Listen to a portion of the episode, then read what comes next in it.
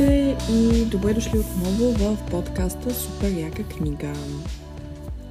За този епизод съм подготвила тема, която честно казано изненада и за мен самата. Изобщо нямах идеята да правя това нещо сега, но от няколко дни, седмица ме обхванала голяма носталгия по Game of Thrones и много ми се поиска да направя епизод свързан с това. Знам, че не е модерна тема в момента, знам, че повечето от нас вече сме го преживяли, но това е една от а, историите, които винаги ще ме вълнуват и сега явно е период, в който ми се прииска отново да се върна към нея. Така че за този епизод съм избрала да ви поговоря малко за местата в Вестерос, героите в Вестерос и събитията от книгата и сериала, които са вдъхновени от реални исторически събития, личности и места. Тук е момента да кажа, че ще има много спойлери, така че ако по някаква причина не сте гледали до сега филма и сериала, но искате да го направите или не сте чели книгата, искате да я прочетете, тук ще има спойлери, така че продължавайте на свой риск.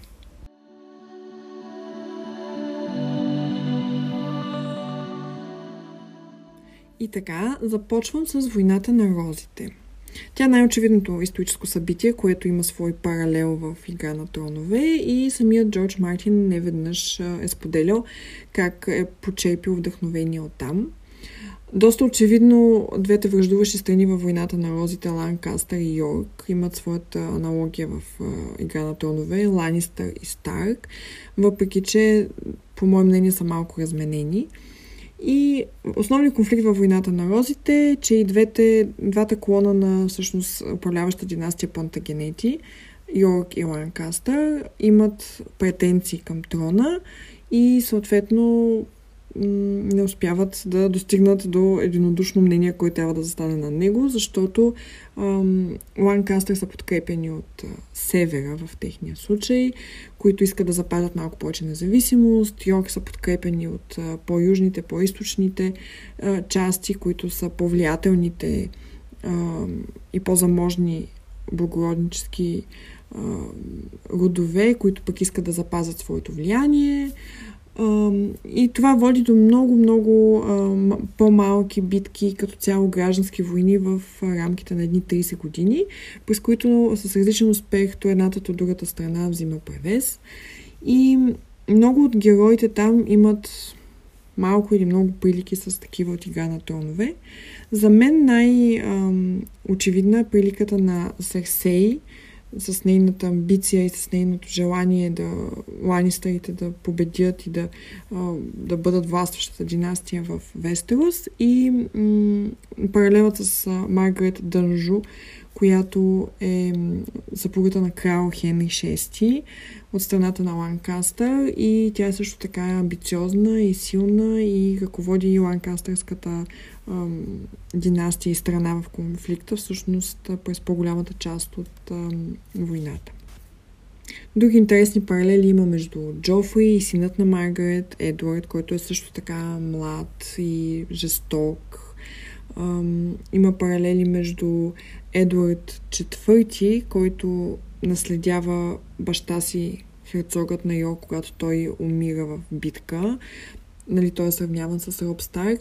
Изобщо, очевидно е, че цялата тази война на розите е вдъхновение за войната на Петте краля в Игра на тронове и а, не е очудващо, не е, не е някаква детективска работа да разберем а сега този, а този, а този, онзи. Просто Джордж Мартин е черпил вдъхновение от тук малко, там малко. Това е абсолютно нормално за литературата. Но самата идея, дори че включва толкова подобни имена, е така доста гаделичкаща за такива по-нърди фенове като мен. А, така че да, войната на розите, със сигурност. А, ако не сте чели, не сте влизали в дълбочина в а, а, този исторически период, ви го препоръчвам, защото колкото и да вълнуващ игра на тонове и колкото и заплетени да са конфликтите там, реалният живот винаги е по-заплетен и това е едно от доказателствата.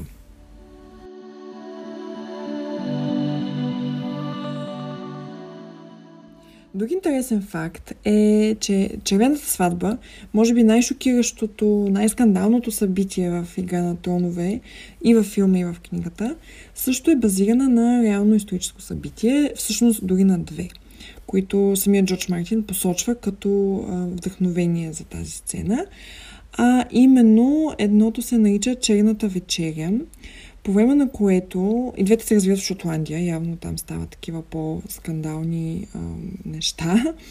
А, по време на черната вечеря 10 годишния крал на Шотландия тогава, Джеймс II, всъщност а, кани на гости връждуващият му херцог на Дъглас, който също е така в една невръстна възраст, около 15-16 годишен, заедно с неговия брат. И по време на самата вечеря започва зловещо да бие един тъпън и пред гостите бива сервирана отрязаната глава на черен глиган, което явно за тези места и това време е било лоша поличба и съответно и херцога на Дъглас и брат му веднага разбрали, че нещата не отиват на добре и двамата били обезглавени на тази вечеря. А другото събитие е така нареченото клане Глен Кол, когато кланът Кембъл кани кланът, по-скоро не кани, а посреща кланът Маклауд и им дава един вид а, гостоприемството си, което също би трябвало да въжат тези закони на гостоприемството. Най-малкото не убивай хората, които си приел в къщата си. Но те точно това правят. По средата на нощта стават и избиват спящия клан Маклауд.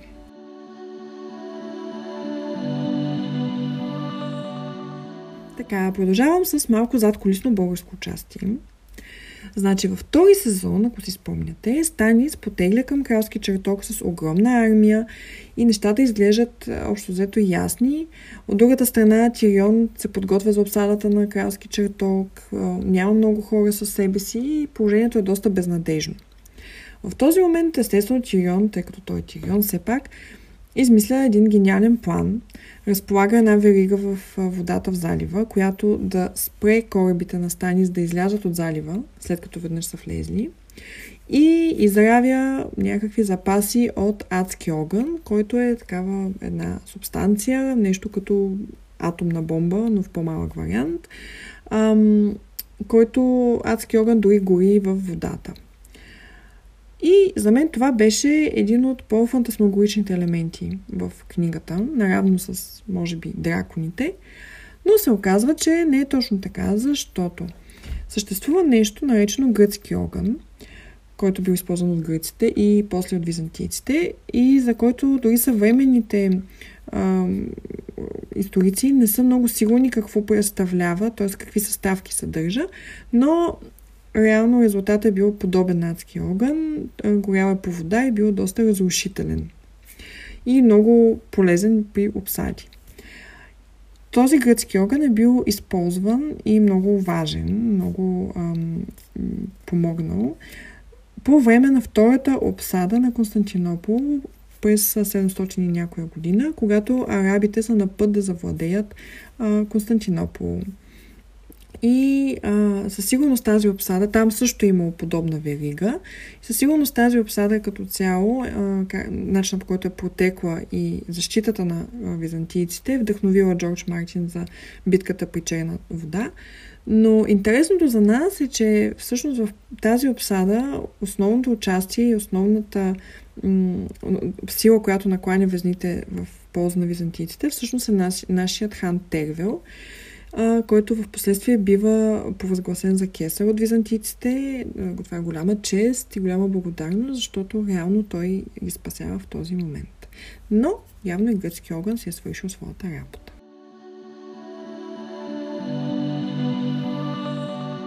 Така, да си поговорим малко и за Адриановия вал, който мисля, че за всички е очевидното вдъхновение за валът. На мен лично картата на Вестерос винаги ми е причала така или иначе на карта на Великобритания и валът е много подобно разположен. Така че той самия Джордж Мартин каза, че се е вдъхновил за тази част от книгата, когато е бил на посещение при Адриановия вал. Адриановия вал е една структура, която е издигната по времето на император Адриан, защото неговия предшественик, император Траян, е един от най-успешните военачалници в римската история. Той всъщност довежда империята до нейните най-големи размери. И след поредица от толкова много успешни военни кампании обаче, самата империя е много раздута и работата на Адриан след него всъщност е да я консолидира и да утвърди властта във всичките тези нови провинции, които Траян е завладял. И какво прави той? Не е достатъчно за него да построи стени, с които един вид да обособи така по по-материален начин новите граници на империята, той трябва да намери начин да ангажира цялата тази енергия, която десетилетия преди това при Траян е била насочена в завладяване на нови места и в грабежи и богатства. И трябва да намери на армията нещо ново за правене, което да я държи ангажирана, за да не му създава проблеми. И едното нещо, което обикновено се прави в такива ситуации, е строителство. Така че два куршума, по-скоро един куршум, два заека, а, той постоява Адриановия вал, като с това голямо съоръжение се ангажират много а, от наличните хора и също така помага да обозначи територията на империята. Всъщност, завладяната територия е доста по-на север и доста от неговите съвременници го критикуват, че той един вид отстъпва обратно територии на варварите, но а, истината е, че той по този начин а, дава доста стабилност на тези гранични територии.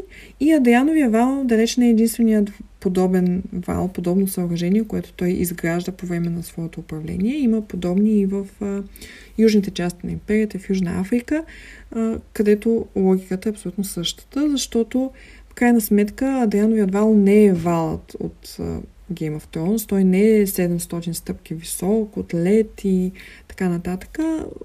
Той си е една така висока крепостна стена, която да, може да задържи може би някои набези на, на някакво си племе, но това не е основната му функция. Както се оказа, че основната функция на вала не е да държи диваците далече, а всъщност има по-скоро магическа способност да предпазва света на живите от идващите от север White Walkers.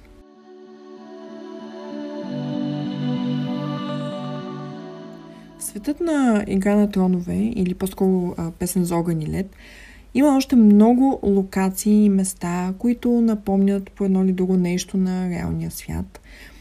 Така че аналогии могат да се правят до безкрай.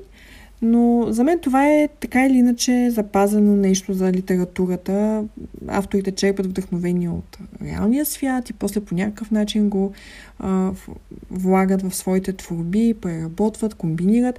Така че това не е някаква детективска работа, а това всъщност е това място. Но има някои много забавни м- паралели. Например, на мен ми харесва а, на няколко места съм срещала сравнението на предела това са владенията на семейство Тирел, с Франция. Защото наистина а, там, знаете, най-хубавото вино в предела, те са облечени по-изящно, по-красиво, а, маниерите са им по-изтънчени, не са по-малко подли, нямат по-малко а, желание за власт, но са по-така нежни, а, по-рицарски, по-галантни, Сър Лорес, например, рицаря на розите. Така че тази аналогия ми беше много интересна. А, докато Дорн, например, очевидно е Испания и там вече е малко а, по-скоро по необходимост има такива различни и места, и нрави, и, самите хора са по-различни, за, защото все пак трябва да има и малко по-разно, разнолик а, вид този измислен свят, за да бъде реалистичен.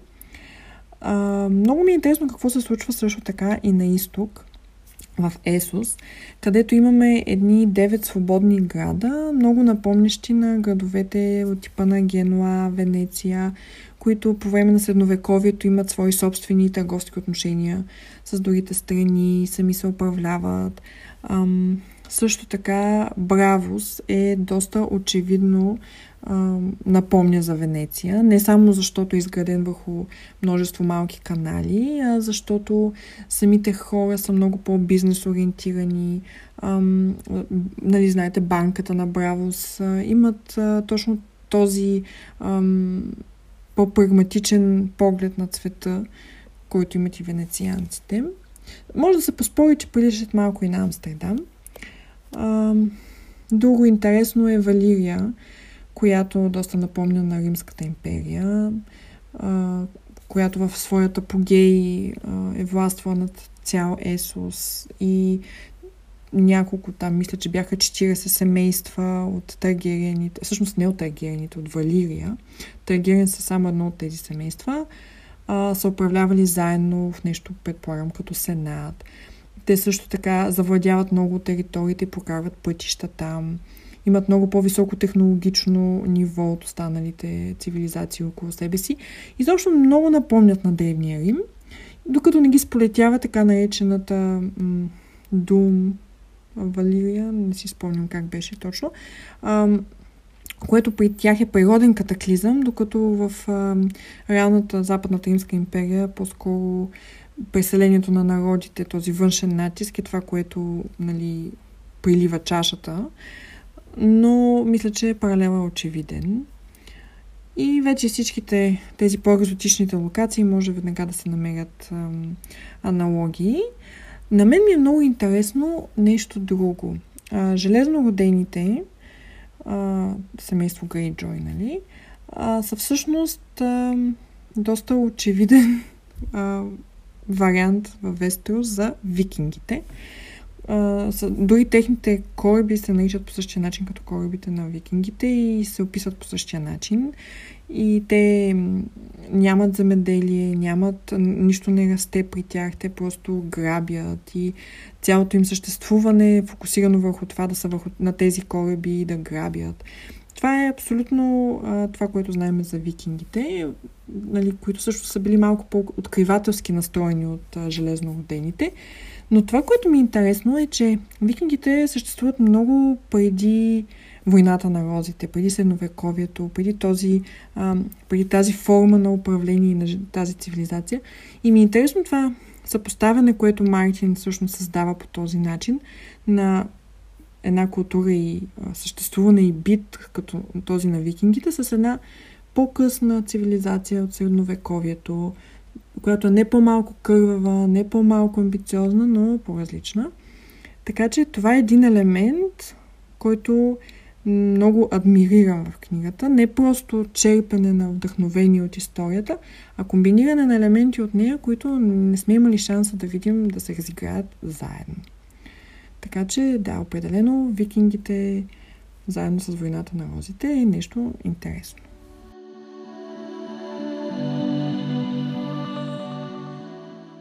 За финал Денерис. Аз съм голям фен на нейното развитие от обещаната принцеса до лудата кралица. Много бях разочарована от начина по който беше притупано в сериала, но като идея страшно много ми хареса и мисля, че идеално пасва и е много реалистично реално. Затова много се надявам Джордж Мартин да напише книгите и да мога да го прочета точно това развитие, как се разгръща. Но а, това, което исках да ви споделя всъщност е, че по това си развитие Денерис много ми прилича на Калигула. Знам, че самия Джордж Мартин казва, че Калигула всъщност е Джофри. А, дори ако сте виждали мраморен бюст на Калигула, той дори прилича на начина по който са направили Джофри в началото на сериала. Но Калигула в началото на своя живот всъщност е а, доста интелигентен, доста не а, жаден за власт. И през цялото си детство е подложен на гонение от Тибери, цялото му семейство е преследвано. После в един момент Тибери всъщност го вика при себе си да го обучава, за да е следващия император, заедно с неговият собствен син. И дори тогава ам, Калигула няма кой знае каква амбиция да, примерно, да убие ам, сина на Тибери, въпреки че го подстакава за това нещо. В крайна сметка се случва, но и мисълта ми е, че той също започва така с едни по-чисти идеали, в неизгодна позиция, гонен. Тоест той в началото е доста по-идеалистичен, доста по-наивен също и не толкова ам, решен на всяка цена да бъде император. Впоследствие, когато става император, а, той е много обичан от хората. Самият той е много благоразположен към тях. И реално първите, в началото на неговото управление има един вид разцвет. Той е директен потомък на Август. И изобщо по всичко изглежда, че ще бъде един млад, силен, обещаващ владетел. И нещата се променят, когато той така известно полудява. И до сега историците не са съвсем сигурни дали е от болест. Не е много ясно защо точно е полудял Калигула и вече започва да става Калигула, за който сме чували, с неговите ексцентричности, жестокости, това, че искал да се направи коня сенатор и така нататък. Там наистина прилича на Джофри. Но си мисля, че цялостното му развитие от гонен млад наследник на трона с идеалистични представи до луд император напомня на Денерис.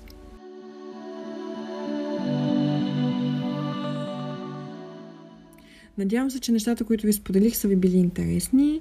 Може би сте научили нещо, може би сте се сетили вие за прилики между сериала и реалния свят. Ще се радвам да ми споделите в Инстаграм изобщо каквото а, ви се иска, свързано с сериала, свързано с епизода, свързано с книги. На ваше разположение съм. А тук ще се срещнем отново след две седмици. Чао!